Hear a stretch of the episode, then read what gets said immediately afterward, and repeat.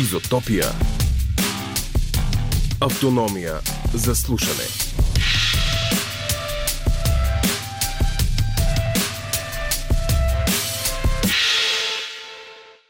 Здравейте, верни подкаст любители на Изотопия. Време е за полудиаболичния епизод 66, в който ще избягаме от адското настояще. Да си го признаем, напоследък светът, какъвто го познаваме, хич не струва. Затова зарязвайте смело настоящето, за да осмислим заедно миналото в бъдеще време. Ще ви разкажем за известния журналист и не толкова известен фантаст Едуард Пейдж Мичел. Защо земляните откриваме разказите му 100 години след публикуването им в един от най-влиятелните вестници на епохата – The Sun. Как Мичел си представя изкуствения интелект, андроидите, киборгите, пътуването във времето, движението със скорост по-бърза от светлината и още много други феномени. И с какво изпреварва Хърбърт Уелс?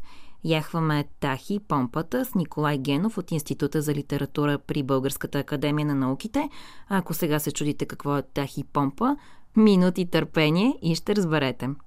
И още неочаквани футуристи от необятна Америка, компанията на братята Лоут и Рой Дисни чук на 100 стават и такива работи, а завидната възраст е за завидно явление в изкуството и индустрията.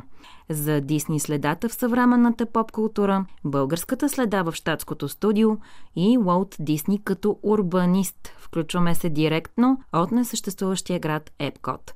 Телепортацията започва кога? Започва сега. Изотопия. Много изобретения и открития първо са били нахално невъзможни идеи. Е за всичко, което науката е постигнала, след като човекът е фантазирал, можем да кажем твърде много. Но по радиото смятам за удачно да ви припомня първия известен звукозапис на човешки глас, направен на 9 април 1860 от парижкия изобретател Едуар Леон Скот де Мартенвил с така наречения фоноавтограф – Смята се, че гласът е на Едуар Леон, а изпълнението, макар и кратко, би трябвало да е фрагмент от френската песен Au clair de la lune. Ех, какво произношение с носов гърлен глас. И така, слушаме този исторически фрагмент.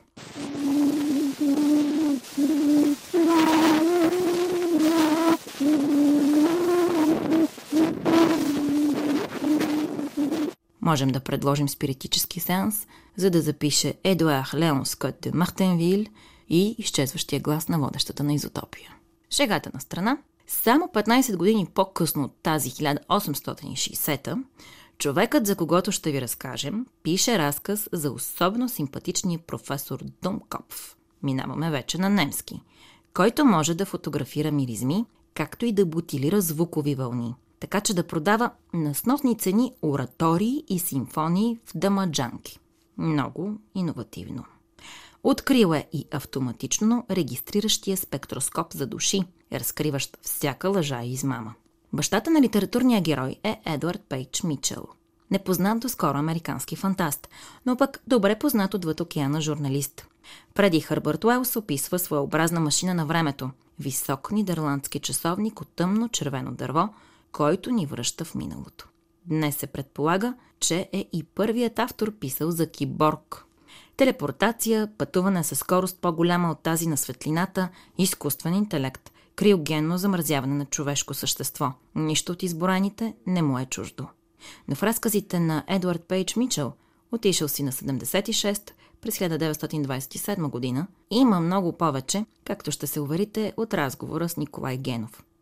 Николай е доктор по теория на литературата и главен асистент в Института за литература при Българската академия на науките, където е и секретар на секцията Теория на литературата. От негова статия случайно научих за Мичел, започнах да го чета и четях почти със скоростта на светлината, не чак толкова бързо, но все пак достатъчно, тъй като той пише увлекателно, умно и дори бих казала забавно. Не просто България, светът те първа ще открива писателя Мичел – Николай Генов също си е поставил за цел да го изследва детайлно, но за сега двамата ще се задоволим с покана да разлистите творчеството на фантаста в оригинал на английски, а отскоро и на български.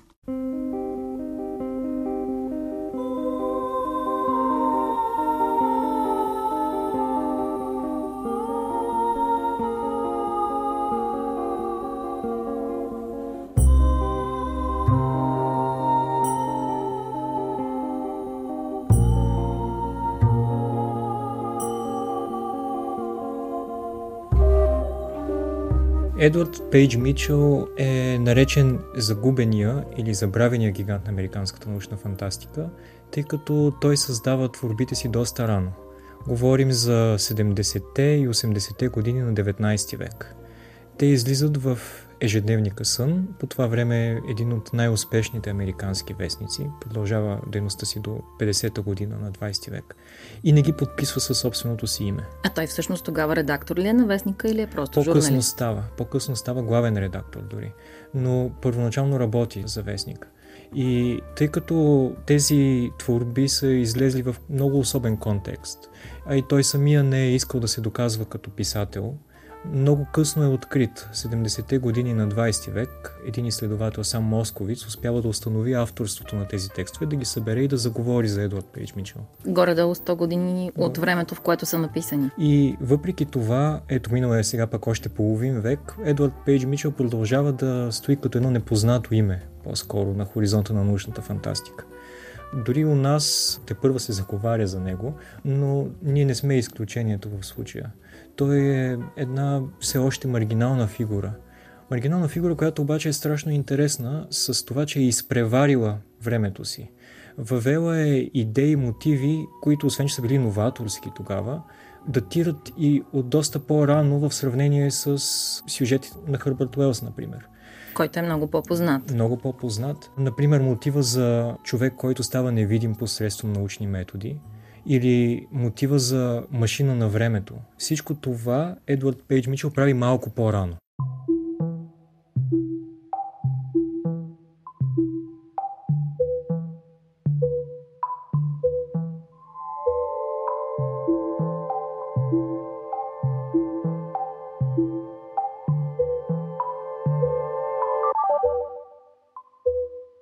Зачитайки се, установих колко много препратки има към точните науки и се замислих, това е един журналист, който е много добре осведомен за научните открития на своето време в сферите на физиката, химията, биологията и така нататък и така нататък, математиката, ако щем, или е човек-визионер, който има абсолютно футуристично мислене и наистина доизмисля това, което се прави. Има го, разбира се, и този момент, че той е живял в едно друго време, в което все още се е смятало, че да си високообразован е необходимо качество, за да бъдеш интегрална част от цивилизацията. Една истина, която в днешно време малко се позабравя, сякаш позанемарява се. Но това е отговаряло напълно на неговия профил. Като журналист той е трябвало да бъде добре осведомен. Има и текстове, които се занимават с философия и то демонстрират знания не само в природо-математическите науки.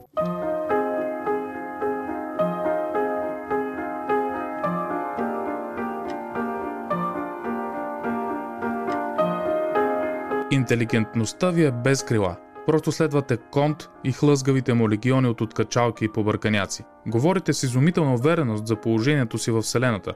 Изглежда смятате, че нещастната ви дребна личност е стъпила здраво в абсолюта. Откъде знаете дали в този момент с цялото си щеславие на разума на 19 век сте нещо повече от мечта за бъдещето, сънувана от някой философ от 16 век? Откъде знаете, че сте нещо повече от сън от миналото, сънуван от някакъв хегелианец от 26-то столетие? Откъде да знаете, че няма да изчезнете в 16 век или в 2060 година в мига, в който сънуващият се пробуди? Пътуването във времето е свързано mm-hmm. и с Хегел. Тук Разбира вече се, да. няма математика и физика толкова. Даже всъщност няма обяснение как се случва това пътуване назад във времето Да. на героите. И това е Обаче важен пък е момент. намеса на философията на Хегел. Точно така. И това е важен момент, защото не всичките му текстове са свързани с някаква футуристична технология. Много често там работи нещо магично по-скоро, нещо странно. В свои творби той често търси обяснение за необясними феномени. И това всъщност е свързано и с неговата биография, тъй като той първоначално, пишейки за вестника, се интересува от случаи на паранормални прояви и прочие, опитва да ги обори, разказва тези истории, опитва да намери рационално обяснение за тях.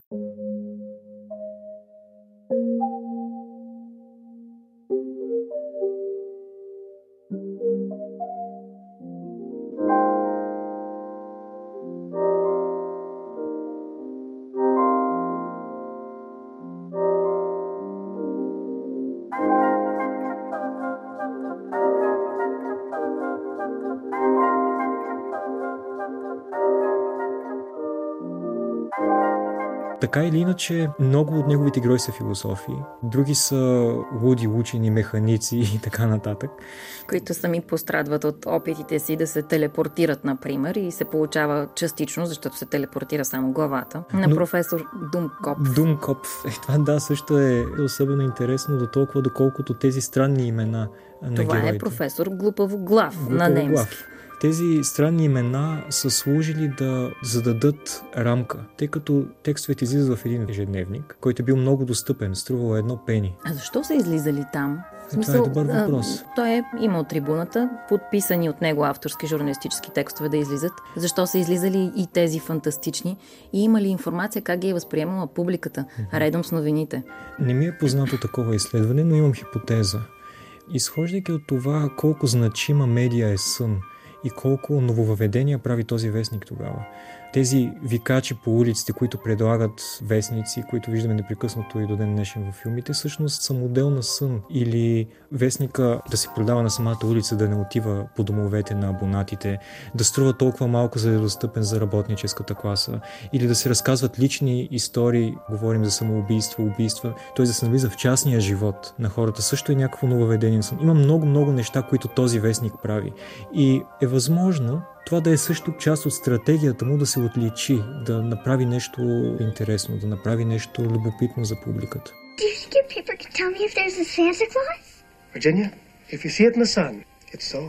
Това се случило през 1897, а в телевизионен филм от 1991 Ед Езнър изиграва Мичел като главен редактор на Сън, вестника, за който таткото на Виржиния казва «Ако го пише там, значи е така».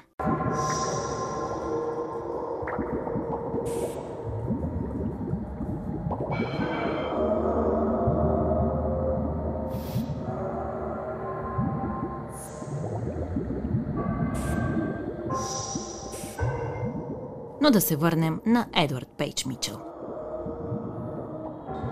И може би да кажем, че в по-късните си години, когато вече е главен редактор, този човек получава едно известно mm-hmm. писмо на малката Виржиния, която пише с въпроса има ли дядо Коледа. Тази прословута коледна история всъщност се случва на сън и в тази редакция се получава това писмо и съответно Виржиния получава своя отговор, който всички знаем какъв е. Той ще остане така и в историята дълго време, като журналист. С това е бил известно уважаван. Това е следата, която оставя. Но ето, че има и един чисто литературен аспект, който е интересен. Защото тези творби са добри. Те не са просто нещо написано на коляно, което да запълни някоя и друга страница на ежедневника. Те, освен оригинални идеи, понякога съдържат прекрасна доза хумор, чудесен език на моменти. Обмислени са тези текстове. Едвард Пейдж Мичел може да бъде мислен като добър писател на научна фантастика.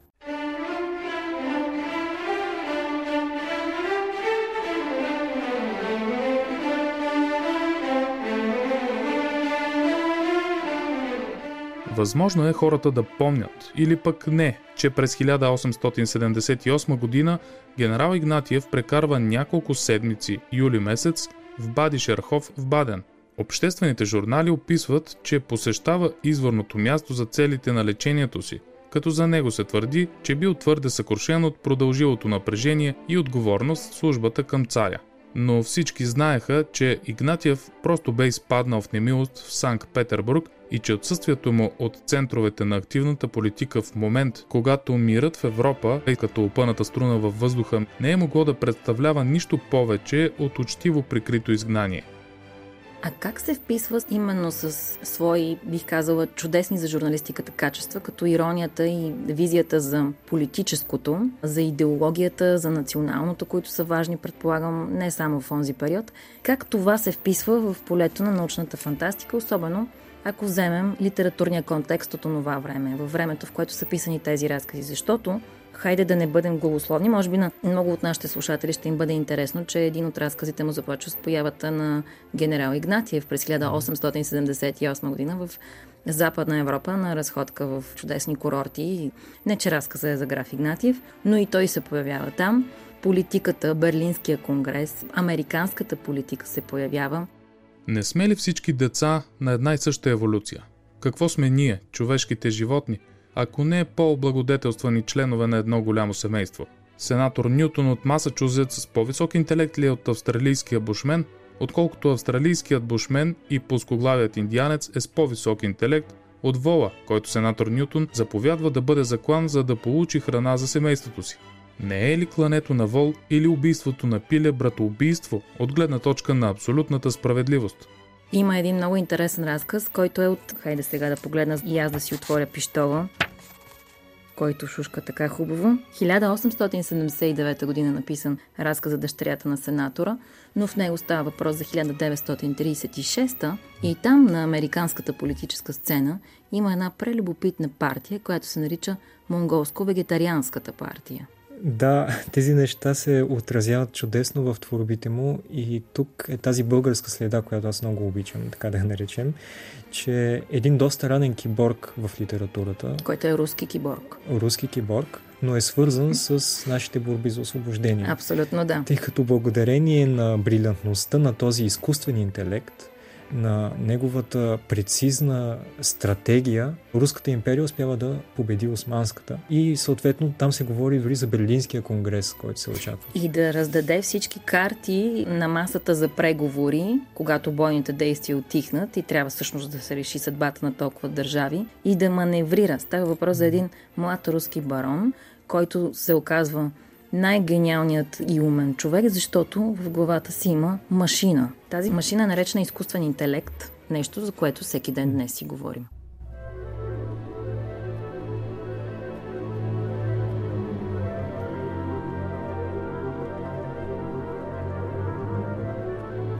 Той използва и една друга интересна дума андроид, макар и в друг разказ, за една глава, която да произвежда кохерентен дискурс, да разговаря, както в момента, да речем, чат GPT може да чати с потребителя. Определено е бил напредничав, но това е характерно за научната фантастика не само от нейната позиция спрямо бъдещето, тъй като човека в нея, героя на научната фантастика, се опитва да си обясни ситуацията, в която живее. Политическата ситуация също. И през тези текстове си проличава именно един такъв опит за ориентация в някои процеси. Например, браковете в САЩ в дъщерята на сенатора. Тя е американка, той не е. Не, не е възлюбен. И те искат да се оженят, обаче има законови прегради пред тях. Тоест има едни каузи, които Пейдж Мичел сякаш застъпва или поне отразява в своето творчество и които в последствие така или се реализират на политическата сцена. Има такива водят се нужните дебати. Бил е определено много ориентиран в своето време, но и мислил и за бъдещето. Как точно Едуард Пейдж Мичел е започнал да пише за бъдещето, ще разберете от Николай Генов след песен. Изотопия.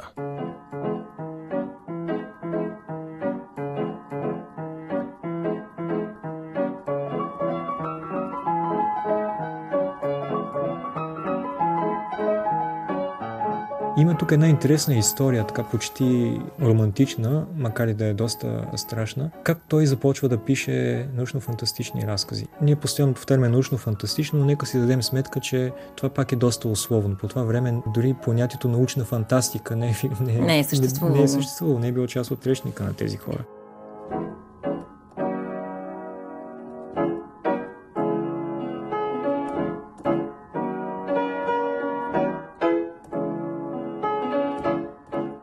Той се е возил във влак някъде около 70-та година и в окото му влиза с гория. Губи зрението си. Но на едното око. Впоследствие губи зрението и на другото око. Оправя се това първоначално пострадалото око, то остава с едно око. Но първия му Да, всъщност интересното е, че в крайна сметка ослепява второто му здраво око и остава трайно сляп с него. Mm-hmm. И в последствие всъщност то е заменено с стъклено. И първия му разказ е за влаковете хипомпата, малко след този инцидент. Това е разказ, да кажем нашите слушатели, в които се намира математически и физически начин как едно постоянно движение да се ускорява и ускорява, така, защото да се стигне все по-бързо и по-бързо и по-бързо и по-бързо от точка А до точка Б. До момента, в който този процес, като се задвижи, на практика може да се стигне с невероятна скорост до невероятни места. И, и недрата на Земята също са намесени в този разказ. Да, и това после Айнштайн едва ще обори като концепция доста по-късно с ограниченията на този модел, който той предлага на вагони построени един върху друг, за да, за да се самоускоряват. За да се самоускоряват и да станат по-бързи от светлината. Една мускетна съчма изминава да речем една миля. Не е трудно да увеличим силата на мускетите до 1000 на брой, но въпреки това и всички 1000 мускетни съчми няма да изминат разстояние по-голямо от една мускетна съчма, нито ще го изминат с по-голяма скорост, отколкото единичния мускет. В това се корени проблемът ни.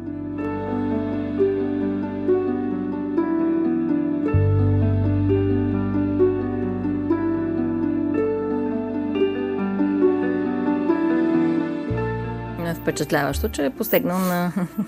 Определено. Да, има и чувство за самоирония, т.е. не само за ирония. Има определено чувство за самоирония и много често задава въпроси в края на някоя творба. Един от непреведените все още на български разкази е за руски барон, който изведнъж започва да се държи като работник, колар Ах, тези руски барони. Забравя дори руски език, английски, говори на някакъв неразбираем език. В същото време Колар в другия край на света започва да говори на руски, на френски, на английски, да се държи като принц. И в края оказа се, че двамата, има една такава малко приказна история, двамата са отраснали заедно, влюбили са се, пострадала е любовта на живота им в техните караници между особици и така нататък. Но лекаря успява да излекува този принц с плацебо ефект, като му внушава, че разменя душите на двамата и разбира се, това е публикувано в самия разказ, едва ли не като сведение след смъртта на принца и на този лекар, истината за историята, която преди това ни е била разказана. И разказа приключва с въпроса, това морално ли е? Така трябва ли да се прави всъщност? И сякаш се обръща към читателя, за да провокира дискусия.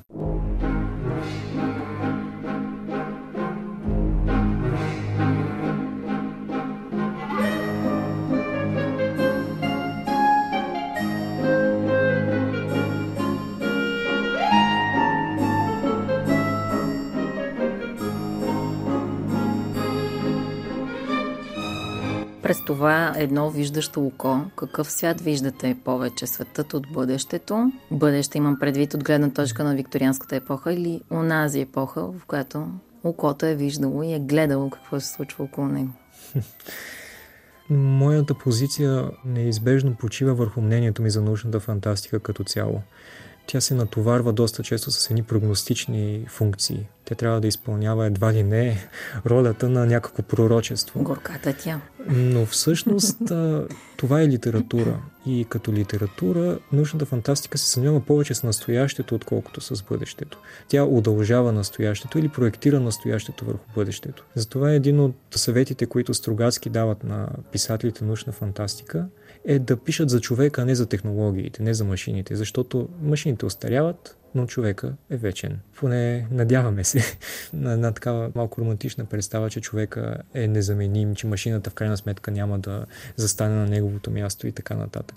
Но доколкото в тези разкази откриваме човешкото и хората, можем да кажем, че това е едно всевиждащо око. Един от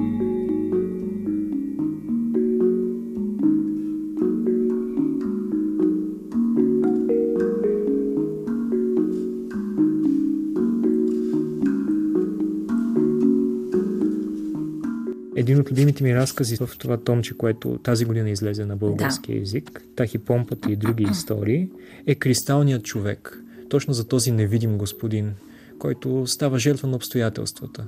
Бива лишен от своя образ, става невидим в резултат на експеримент, но учения, който трябва да оповести експеримента, загива. И няма кой да го върне горкия човек обратно. Той е страшно влюбен в една девойка. Разказа се казва Кристалният човек. И първоначално, може би читателя ще тръгне с нагласта, че кристалният човек е този невидимия човек. Но всъщност се оказва, че кристалният човек е тази възлюбена, която се изправя срещу него след толкова години и демонстрира абсолютно садистичното си пренебрежение към него. Злост, която кара горкия невидим да се хвърли в морето и да се удави.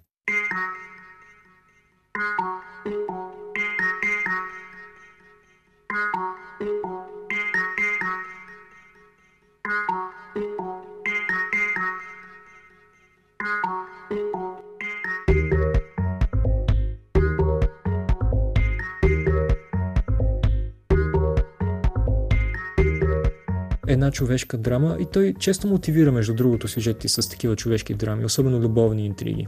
Понякога те намират доста смехотворно разрешение. Например, младежа, който иска да получи ръката на абсциса, дъщерята на... Ето това е човека, който нищо не знае по математика и физика, но трябва да се справи с тахи помпата, да. която Айнштайн ще разгруми после на пух и прах. А за баща и само математика съществува. Е, той е неговия професор неговия по математика. професор по математика. Това, което се случва, може би тук малко ще трябва да издадем от сюжета, но се оказва една фантазия, един сън. В действителност бащата не задава такива сложни изисквания към студента, разреши ми този или онзи проблем, а по-скоро му казва, а, вие сте син на един високо уважаван съдия, разбира се, няма никакъв Може проблем. да вземете. Това, И ордината да имаше, и нея можехте да вземете, да, ако да. имаше. И това повтаря се и в други разкази, включително непреведени. Там пък другия баща философ. За него всичко е метафизика и понеже бъдещия младоженец не се интересува от философия, не признава метафизиката, баща му казва никакъв шанс ти да получиш ръката на моята дъщеря. Горкия младоженец, така де, той се превръща евентуално Кандидат младоженец, но младоженец. кандидат младоженец на този етап търси някакво разрешение. И разбира се, пак отива при немски учени и те му казват, Къде «А, да отиде? материалисти в стриктен смисъл на думата, защото той самия е, както казва бащата, непоправим материалист. И му казват, няма страшно, не разбираш от метафизика, защото черепът е малко по-твърд. Тук ще направим трепанация и всичко ще бъде наред. Ще започнеш да вярваш вече в това, което отричаш. Приспиват го, но в този момент идва дъщерята, идва бащата след нея, започват едни разправи на кого ще му извършат операцията, кой ще стане изследователски обект и през това време младеж се събужда без да са му пробили черепа. И казва, благодаря ви много, наистина вече разбрах безкрайността на света. Прекрасен експеримент, всичко работи, вие ме убедихте научно, че има повече неща от науката. Та, има много, много такива женихи, които търсят решение на битовите си проблеми и науката се оказва някаква странна панацея, която може предлага решение за всичко, но много често това решение всъщност дори не се изпробва. Виждаме, че минава и без него. И има много симпатични и забавни моменти в разказите на Едуард Пейдж Мичел, но след песен с Николай Генов ще обсъдим и тревогите, които прозират в текстовете на фантаста. Изотопия. Територия на свободните и спонтанните.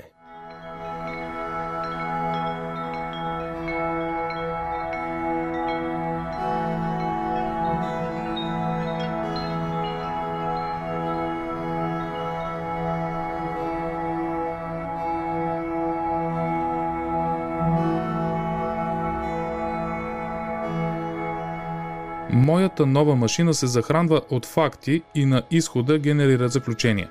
Накратко, тя разсъждава и резултатите от разсъжденията й винаги са верни, докато резултатите от човешките разсъждения често пъти, ако не винаги, са грешни. Източникът на грешките в човешката логика е онова, което философите наричат личното уравнение. Моята машина го елиминира.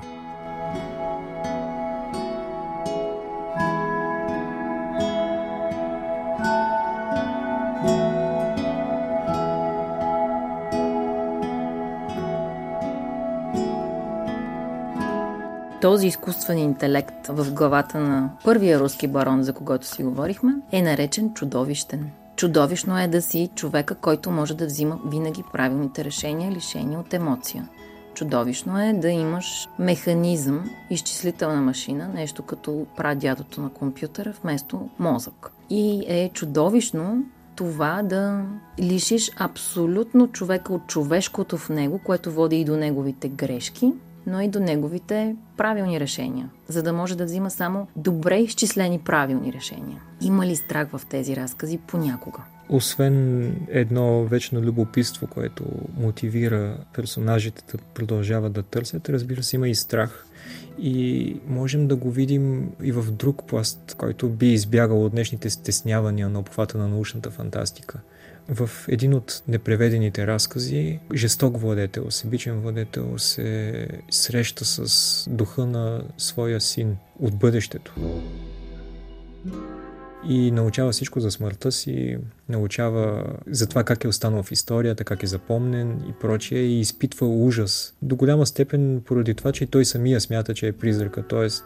изхожда логически от позицията, че щом разговаря с някой от бъдещето, значи логично въпросният барон да е призрак. Но има такива моменти на ужас, които, разбира се, трябва да изпълнят една такава отрезвителна работа той трябва да си даде ясна сметка за това какво се случва, за да може да вземе някакви мерки. Това вече остава извън разказа. Променя ли се този персонаж, не се ли променя? Не е като при Дикенс, например, да получим отговор, да е, по-ясно да, да е по-ясно заявена позицията. Само се подигат въпроси.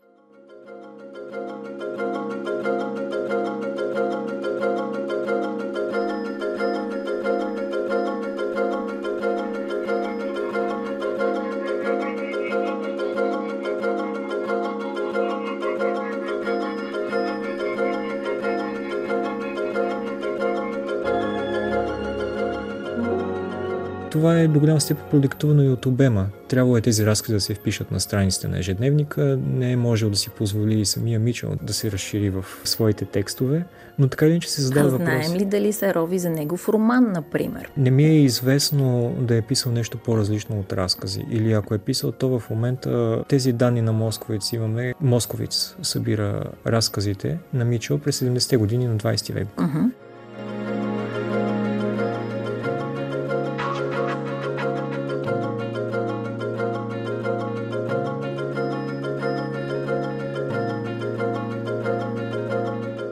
Има обаче и нещо друго. Там, където очакваме да се появи ужас, липсва много често. Липсва психологизъм доста често. Дали защото тези разкази, за които се мисля, са по-ранни, но там сякаш наистина водещи са инвенциите, посланията, тези футуристични прогнози. Малко по-късно се прокрадва, разбира се, и другото, но би било много грубо да кажем това е преди или принадлежи към ранния му период, това е към по-късния. Разбира се, те са преплетени нещата.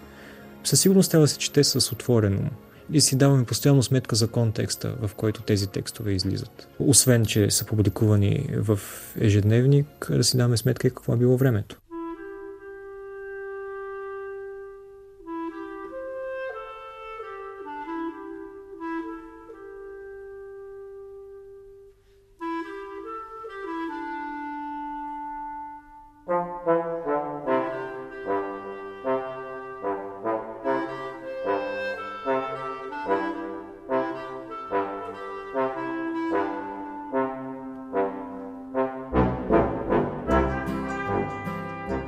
Как го открихте? Аз попа... Този забравен, макар че може би е трудно да се каже дали е бил забравен, защото ако никога не е бил запомнен като писател, трудно можем и да го забравим. Попаднах на него в един сборник, също преведен на български, само че не от тази година, а преди 3 години. Сънищата на Франкенштайн. Това е един сборник на Майкъл Симс, в който той извежда редица автори на фантастика. И там съответно има страничка, страничка и половина за Едвард Пейдж Мичел и два негови разказа. Дъщерята на сенатора и часовникът, който върви назад. Като тук, разбира се, си струва да се каже, може би като всяко по-ново издание, Тахипомпата... Да, имаме едно ново издание от тази година с няколко разказа вътре, включително тези двата. Да, но то, като повечето нови такива издания, малко самонаделно подхожда и още на користе заявява, че за първ път някой превежда Едуард Пейдж Мичел на български язик. Това не е така, защото първо имаме сънищата на Франкенштайн, с превод от Адриана Момчилова и също в един брой на литературен вестник от тази година Чавдар Барушев превежда част от най-способния човек на света. Където е Граф Игнатиев. Така че, да, като за непревеждан преди на български автор имаме трима преводачи поне. Може да има още. Но общото е, че това са неща от последните години. Сега заговаряме за тях. И аз попадайки на този сборник се поинтересувах повече от самия писател – тогава към проекта Фантастика и бъдеще на БАН и започнах да търся негови текстове. Те се оказаха много лесно достъпни, защото авторските им права са изтекли. Ги има публикувани навсякъде в интернет. А като човек, който е твърде добре запознат с научната фантастика от различни епохи, имаше ли ефекта вау? Или това е трудно постижимо за много четящите? Стремя се да не достигам до, до такова състояние на сляпо възхищение или нещо от този сорт. Имаше едно приятно очарование от това, че намирам добри литературни творби. Другото е въпроси на спорове. В крайна сметка машината на времето на Уелс няма нищо общо с часовникът, който върви назад, например. Просто защото разказа изпреварва хронологически Уелс не означава, че трябва или от една страна спрем да се интересуваме от Уелс, или изобщо да съпоставяме тези неща. Те са несравними. Да, имат сходен мотив, имат сходна тема, имат сходна идея, но са две съвсем различни произведения. И за това разбирам и този патос на Московиц да наложи Мичо по този начин. Това обаче не изчерпва ценността на тези текстове. Не изчерпва ценността на Едуард Пейдж Мичел. Той струва ми се, че има потенциала да е повече от бележка под линия в историческия процес. Можем да гледаме на него като на един адекватен автор, на един любопитен автор, на един визионер, който създава добри произведения. Казва за изотопия Николай Генов от Българската академия на науките, с когото се опитахме да ви изкушим да се телепортирате пред творчеството на фантаста Едуард Пейдж Мичел и да опознаете неговия свят на очарователни насретници, странни учени и влюбени мечтатели.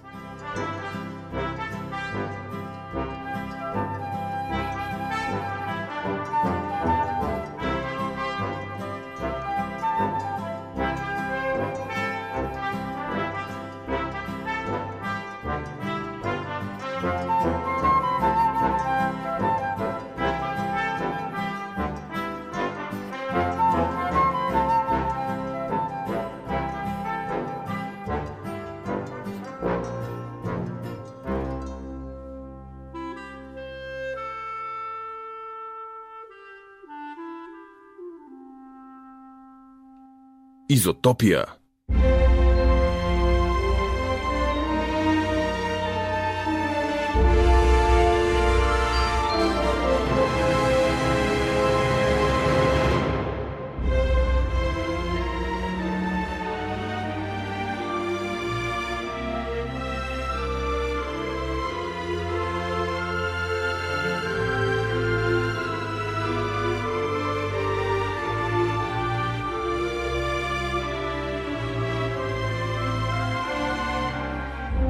Всички пътища водят към Дисниленд. Поне на 16 октомври това бе повече от сигурно.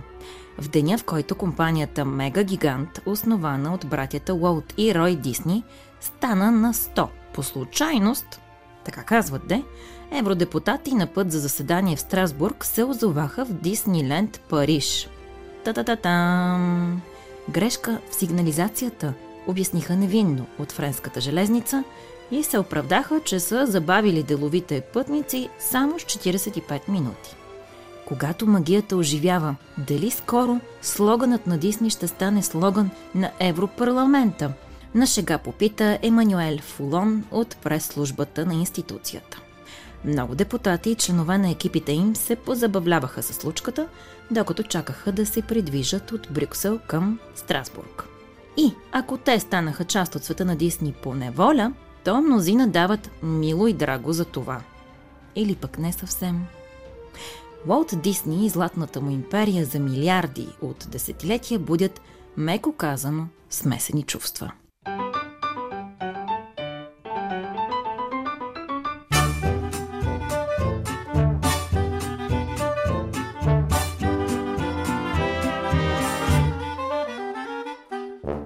Уолт е човекът променил завинаги и изкуството, и развлекателната индустрия.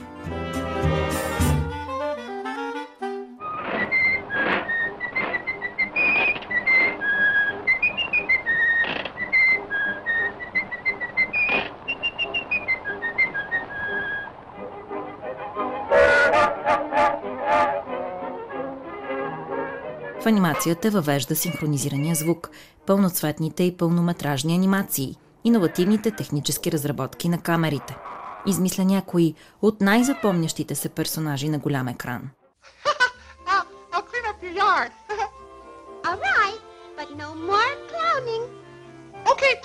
It's a deal.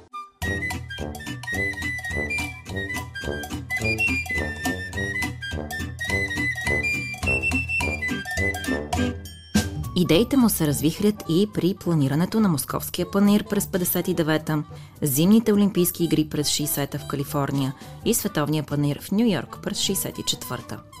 Създава увеселителния парк Дисниленд не в Париж, а в Калифорния, макар че по-късно паркове изникват на различни места по света. Изплащат се повече от добре. А Уолт просто казва, че е мислил за място, където да заведе двете си дъщери. Научаваме го в интервю пред канадската CBC от 63-та. Чувствах, че трябва нещо да се построи, място за забавление, където родителите и децата могат да се веселят заедно. Така започна Дисниленд. Отне много време, може би 15 години, в които го развивах. Започнах с много идеи, отхвърлях ги, после започвах от начало и всичко еволюира до това, което днес виждате като Дисниленд.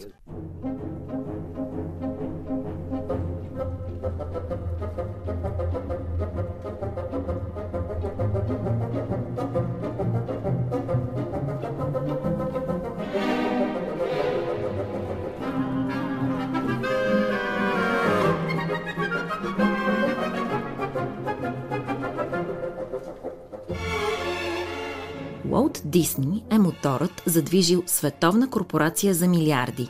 Да, тя става такава след смъртта му. И да, неведнъж е била на ръба на фалита.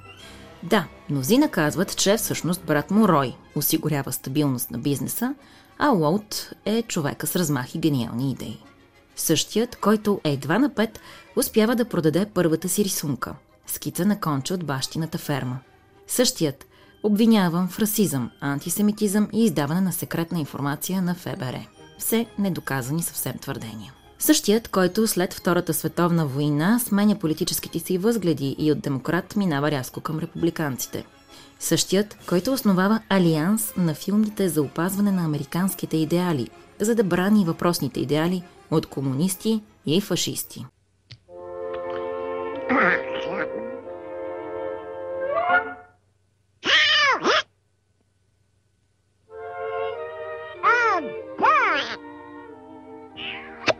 Не е изненада, че войната не подминава киното. Студиото произвежда филми с инструкции за военните, като четири метода за занитване и промишлени методи за производство на самолети. Брей, брей, брей. А след среща с финансовия министр по това време, Дисни се съгласява Доналд Дък да популяризира военни облигации с карикатури. Късометражният филм Лицето на фюрера пък, отново с любимия ни пъток, печели Оскар. Един от многото за Уолт.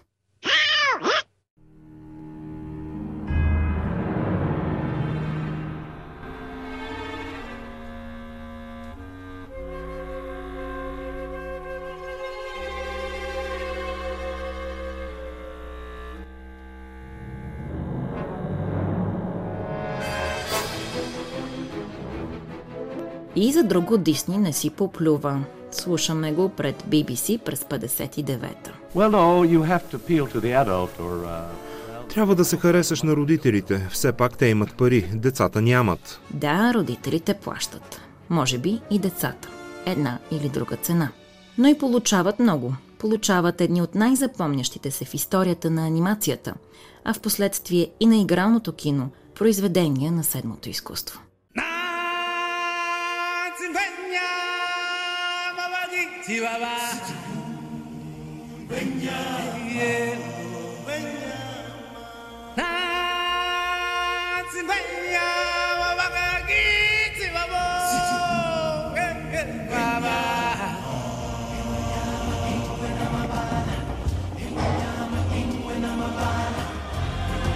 So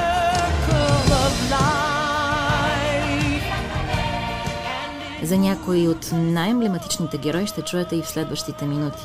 Не могат да ги забравят хората, с които разговаря репортерът на Хоризонт Виктория Петрова. Пратихме Вики на лов за Дисни спомени по столичните паркове и улици.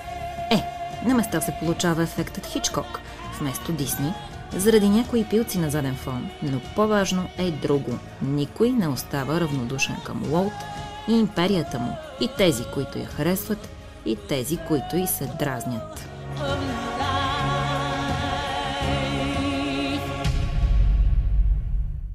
Търся хора, които да ми кажат за любимо детско филмче на Дисни. Ти имаш ли такова? Да, аз нямам. Гледаш ли анимационни детски? Кажи Снежанка. Да. Кое ти е любимо? Цар Лъв ми е любимото, защото има лъвче. Можеш ли да разкажеш нещо, което много те е впечатлило? Цар Лъв е таткото на малкото лъвче и той иска да го предпази. И така го обучава на малкото лъвче да се пази. От Лошия лъв, Скар и хиените. Аз много обичам Лейди Скитника. Какво ти харесва там? Че се влюбват. На мен ми харесват Муан и Покахонтас от Дисни. Муан баща е ранен. Тя отива на негово място в битката. Там се бият за да защитят Китай. Тя всъщност се прави на мъж, Да. изрязва косата си и Да. се преструва, че Да. влиза в битката като момче и там се влюбва, нали така? Гледали ли сте Мики Маус, Доналд Дък, Чичо Скруч? Да, никога не съм ги харесвал. Като малък имах Disney Channel на телевизора и винаги съм го превъртал. Скучни комерциални тематики. Да, главно. Освен това, на Walt Disney задните му занимания са доста чернички.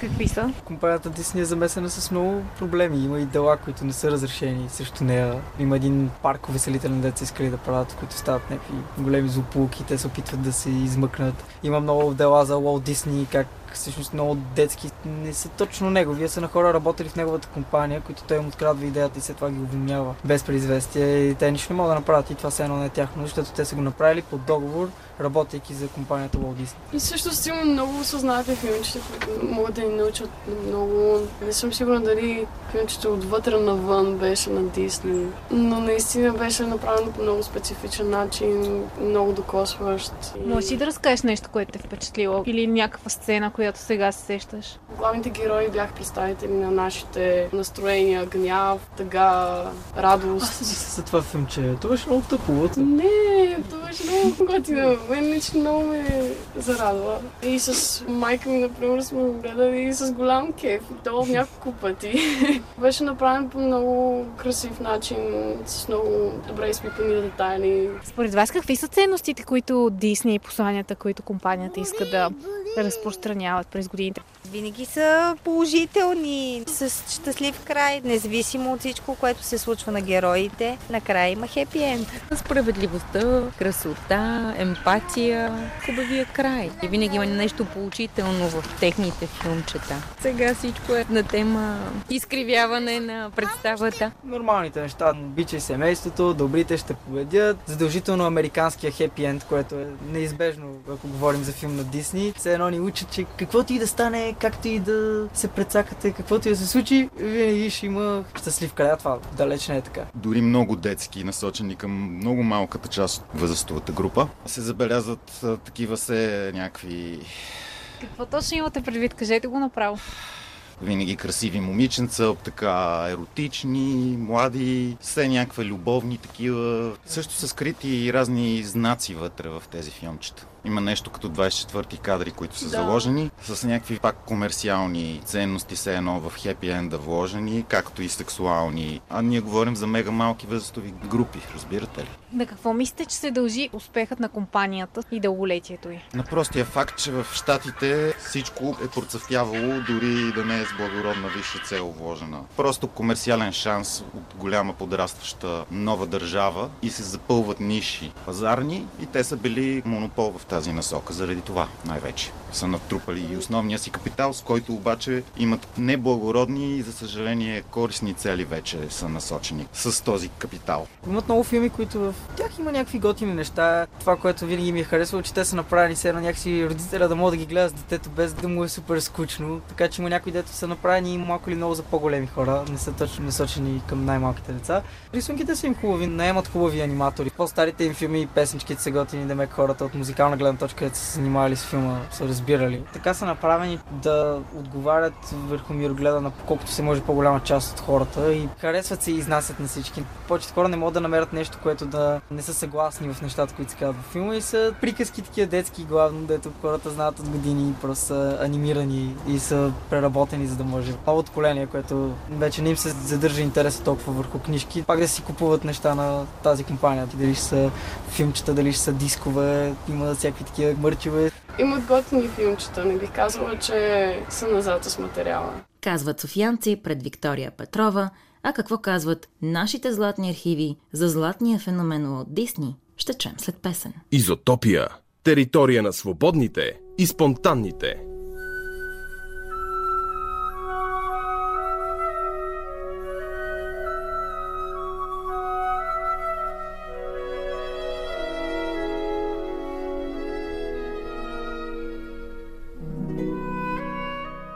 Напълно естествено е зрителите коментират, но мнение за качествата и недостатъците на поп-културното явление Уолт Дисни имат и колегите му по цял свят.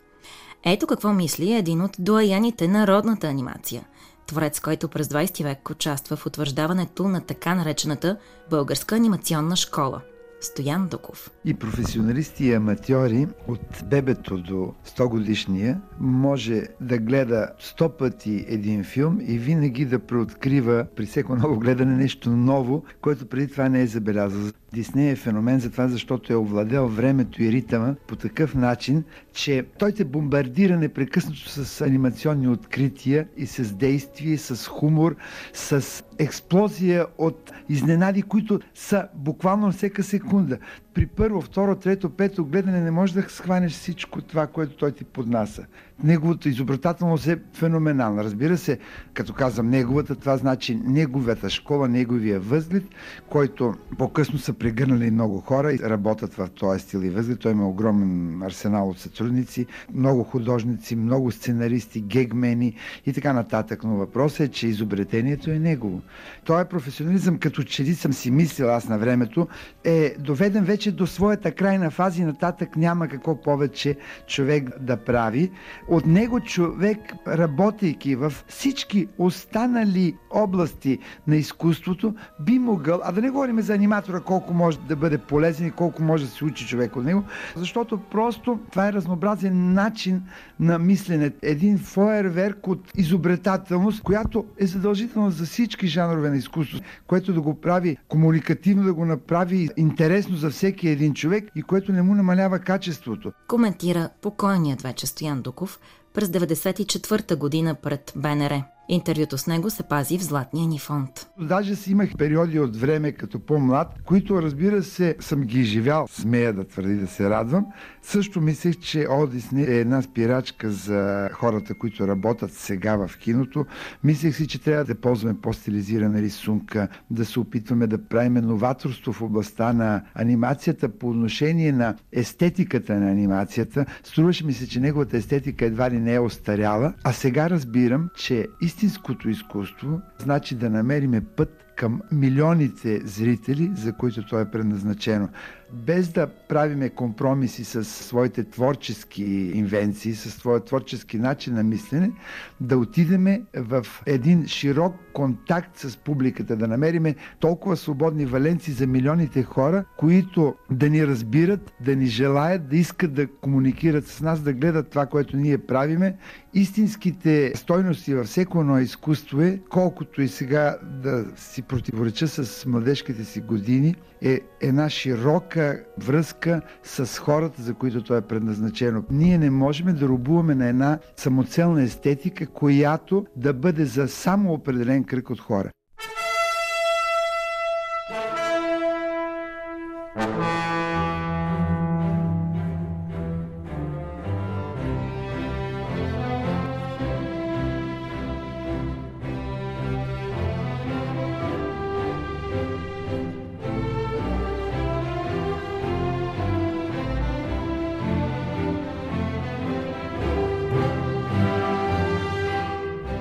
Като изпечен аниматор, Дуков знае в какво се крие голямата сила на Дисни. Когато захване една сцена или един предмет или един герой, той да го изцеди като лимон. Използва максимално всичките възможности от него да създаде хумористични ситуации, да създаде гегове, толкова експлозивни и изобретателни. Неговото големо очарование е това. Той ежесекундно ти поднася гек след гек. The telephone? Hello? Hello? Hello? Hello? Hello? Do you chase ghosts? Do we chase ghosts? ако вземем една отделна сцена от всеки един отделен негов филм, било с Мики Маус, Плутон, с всичките му герои, той не само, че хиперболизира натурната пластика, че я довежда до нейния абсурд, но той умее да разграничи поведението и пластиката на различните същества, да речеме на очовечената птица от очовеченото куче, от очовечената мишка, от човека, който присъства също. На пръв поглед хората не могат да направят оная тънка диференциация, която той прави при изграждане на характерите и техното поведение в пространството и във времето, но затова е необходимо вече години наред или да наблюдаваш, да си влюбен в неговото творчество или да работиш така да се опиташ да анализираш неговата пластика, за да разбереш същността на това. Може да заумре земята, обаче диснейската анимация според мен никой не може да умре. Сключено е. Само чуйте и признанието на Стоян Дуков. Имах период от своя живот, в който също се стремех да избягам от влиянието на Дисней, да се мъча, да се бора с това. Той като с любовта, когато искаш да преодолееш, искаш да се откъснеш от нещо, което е влезло дълбоко в тебе, и тогава, когато си най-сигурен, че си се откъснал, в един момент идва просвенето и ти виждаш, или околните виждат, че точно обратно ти вече си станал роб на това, срещу което се борил. Най-рафинираните студени естети, които искат да избягат от натурата, да отидат до най-големата абстракция в поведението и движението, без да искат вплитат в тая вътрешна борба с себе си и с Дисней част от естетиката на Дисней, без даже и да знаят. Тя се попива, тя е като влага, която те обгръща от всекъде. Добра влага, хубава, живителна влага, когато те обхваща, може да се обличаш както искаш или да влизаш в скафандри и в барокамери, обаче не можеш да се предпазиш от нея. Много е силна.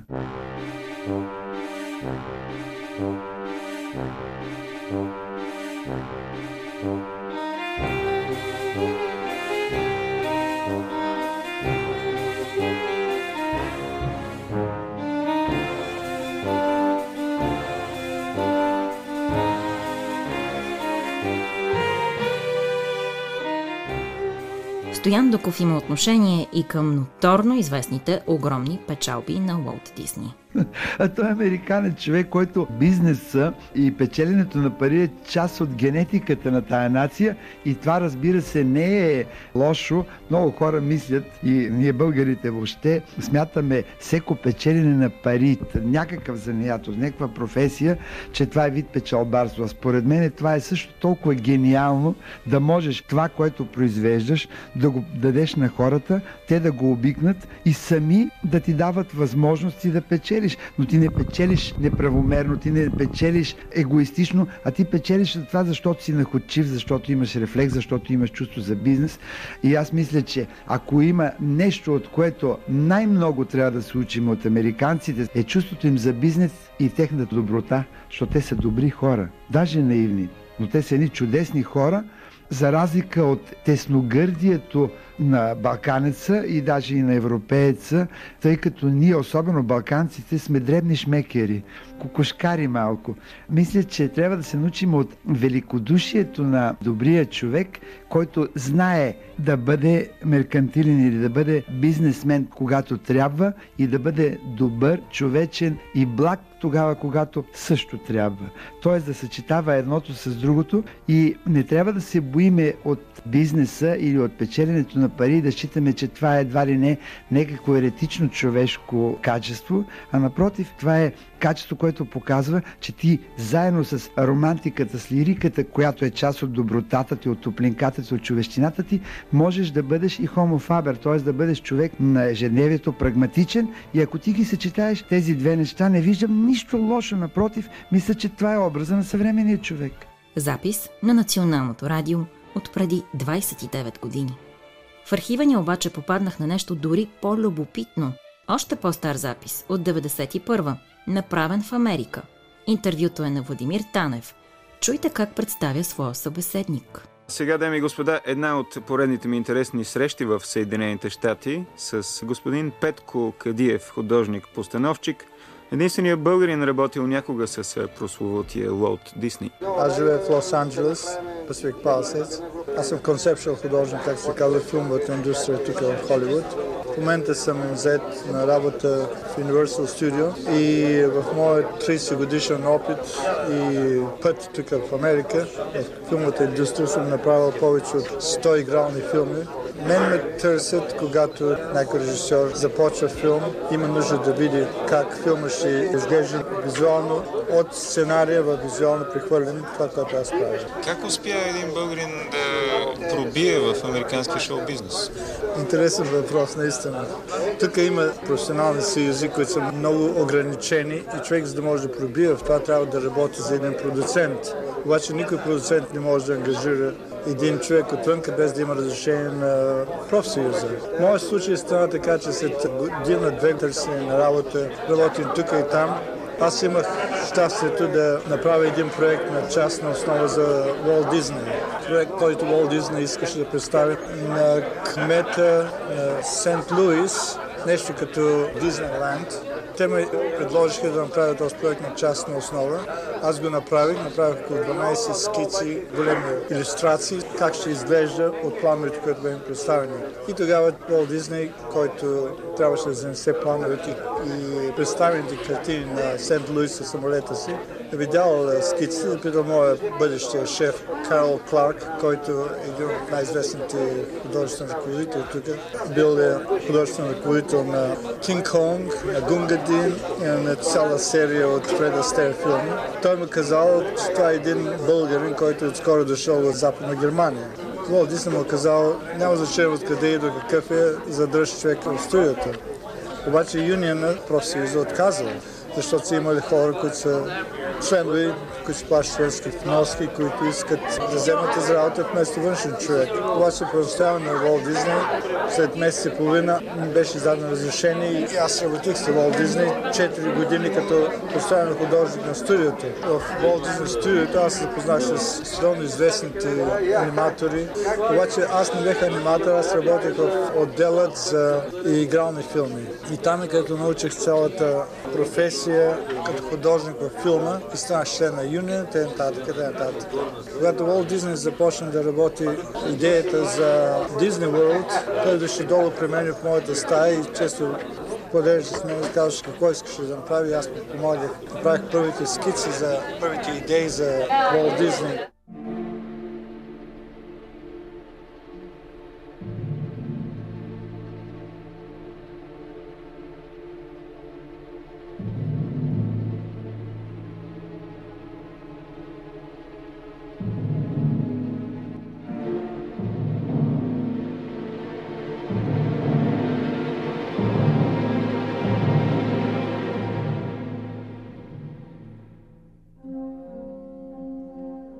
Дали Петко Кадиев е бил единственият българин работил с Уолт Дисни докато е жив, няма как да потвърдя. Наличната информация за Петко е оскъдна. Наистина има немалък списък с филми, за които е работил като концептуален художник, от Кинг Конг е жив до Баровки. Онлайн четам и за автобиографията му в разгара на студената война. В нея разказва за бягството си от България отвъд желязната съвеса през 55-та. Разбира се, в историята е намесена голяма любов – но се усеща и дългата ръка на службите, при това не само нашите.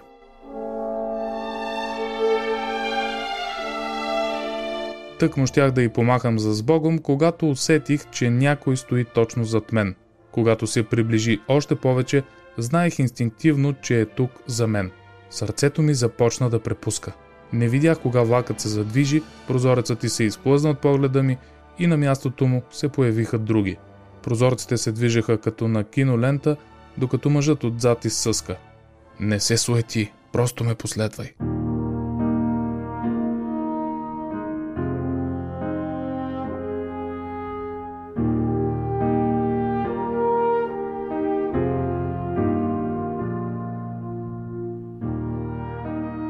След това историята се пише на много страници с бягство от Европа към Штатите. Какво се е случило с Петко Кадиев след 91 не е сигурно. Според професионалната му биография в специализирания киносайт imdb.com, Петко, известен с прякора си графа, се оттегля от филмовата индустрия през 2003 и се насочва към Испания, където заживява и продължава да рисува. Днес би трябвало да е на 98.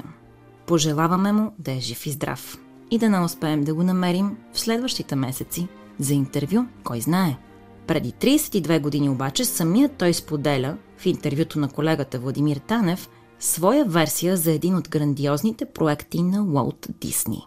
Интересно че той използва моето име, за да нарече Walt Disney World се нарича Epcot, който е променял Petco. За 4 години след Walt Disney почина, аз напуснах студиото и отидах да работя в Metro Golden Mayer, оттам в 20th Century Fox, Paramount и от тогава насам аз работя в различни студии по повикване. Официалната версия е, че Epcot означава Experimental Prototype Community of Tomorrow. Превод – експериментална прототипна общност от утрешния ден. Оказва се, Дисни е не просто талантлив художник и аниматор, гениален създател и мислител и позлатен продавач на идеи и мечти.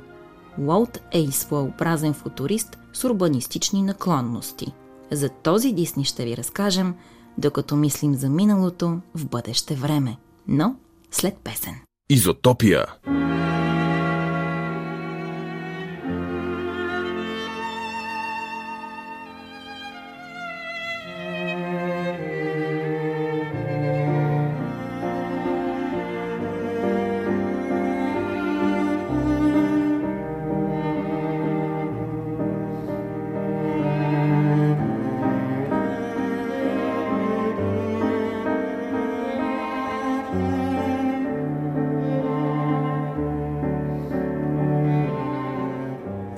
Октомври 66-та Уолт Дисни се снима в 24-минутен филм, за да разкаже повече за проекта Флорида. Звучи като проекта Манхатън, но слава богу не е. Проектът включва нов увеселителен парк след Дисниленд в Калифорния. Този път ще се казва Дисни World. По-специално внимание обаче, Дисни обръща на мечтания от него град на бъдещето Епкот. Снимките са няколко седмици преди кинаджията предприемач да почине – след смъртта му, никой от близките не се наема да осъществи идеята. Защо? Нима е твърде дръзка или пък нерентабилна? Да чуем от самия него. Какво всъщност си представя Уолт Дисни? The most exciting, the far the most най-вълнуващата и най-важната част от проекта ни Флорида, сърцето на всичко, което ще направим в Дисни World, ще бъде експерименталният ни прототип за град на бъдещето. Нарекохме го Epcot – експериментална прототипна общност от утрешния ден. Epcot ще вземе пример от новите идеи и технологии, които се раждат сега в креативните центрове на американската индустрия. Общност не от днес, а от утре, която никога няма да бъде завършена. Винаги ще въвежда, изпробва и показва нови материали и системи. Епкот ще бъде витрина пред света за изобретателността и въображението на свободното американско предприемачество. Не вярвам никъде да има по-голямо предизвикателство, по-важно за хората от това да намерим решение на проблемите в градовете ни. Не знаем всички отговори. Разчитаме на сътрудничество с американската индустрия, която да ни предостави най-добрите концепции в планирането и осъществяването на нашата експериментална прототипна общност на бъдещето. А най-важното е, че когато Epcot стане реалност и се окажем пред нуждата от технологии, които дори не съществуват днес, може точно Epcot да стимулира американската индустрия за нови решения, които да отговарят на нуждите на хората нужди, изказани точно тук, в тази експериментална общност.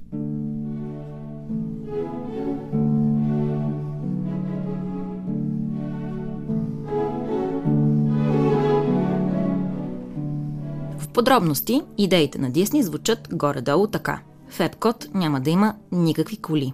Те остават под земята за разходки извън града, а хората ще се движат пеша или със специален релсов транспорт. 20 000 души трябва да работят и живеят тук. Няма да има безработни, нито пенсионирани. Планиран да се построи под формата на елипса с места за почивка, разходка, училище, храмове и красиви зелени паркове. На оригиналните скици за Epcot се вижда как над града има стъклен купол, за да бъдат идеални климатичните условия за жителите на града от бъдещето. А що се отнася до индустрията, компании като небезизвестните по цял свят General Electric и Westinghouse преговарят наистина с Дисни, но до сделка така и не се стига.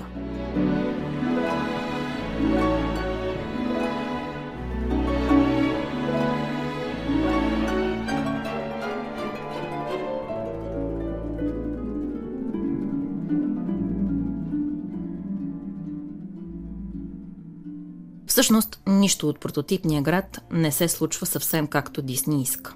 Уалт умря – така Рой, който изцяло поема руля, посича мечтата за общност от бъдещето. Дисни Уърлд все пак е построен и има общо най-вече с бизнеса, все пак и с технологиите и науката. Откриването е на 1 октомври 1982. The 21st century begins October 1, 1982.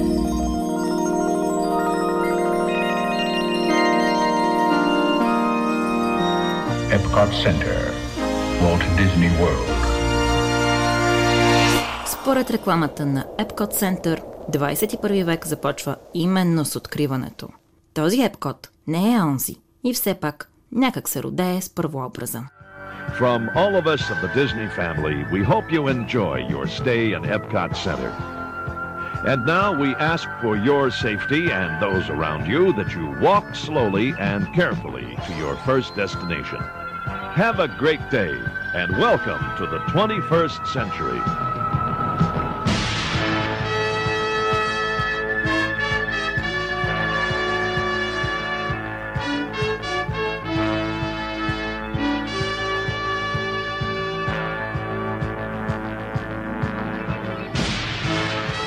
Космосът и енергията на бъдещето в футуристичния парк съжителстват с образци на световните култури, обичаи и природни дадености. Огромен експозиционен център или международен панер с пространства за 11 държави – Канада, Великобритания, Франция, Марокко, Япония, Италия, Германия, Китай, Норвегия, Мексико и разбира се, Съединените Американски щати. При откриването гълъби и балони прелитат край фонтана на нациите – където церемониално се влива вода от пет световни реки. Музикален фонтан, който, въпреки че е впечатляващ, от 2019 вече не съществува. През годините павилионите се сменят, звучи логично. Към някои от тематичните пространства се добавят популярни нови герои от филми на Дисни, като Мишката готвач Рататуй и Пазителите на галактиката.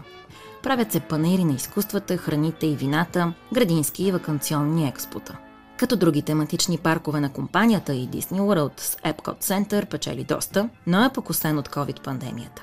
Следват тежки съкръщения, които определено не водят до щастието на служителите.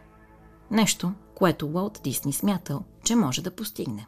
Или поне така е претендирал официално и пред камерите. Well, we're convinced Обедени сме, че в самото начало трябва да поставим нуждите на хората, а нуждите не са просто да разчистим старите градове.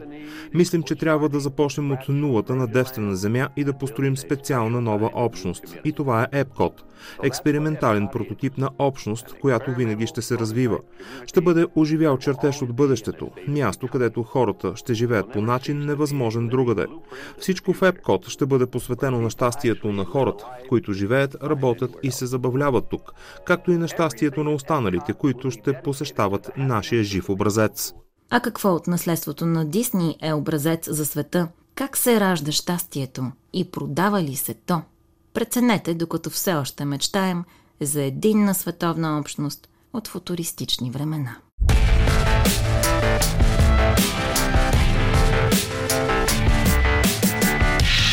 Изотопия Автономия за слушане.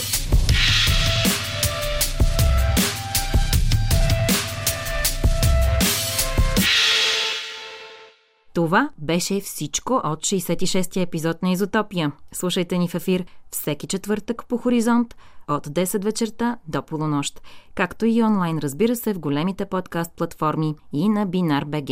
Чао и умната!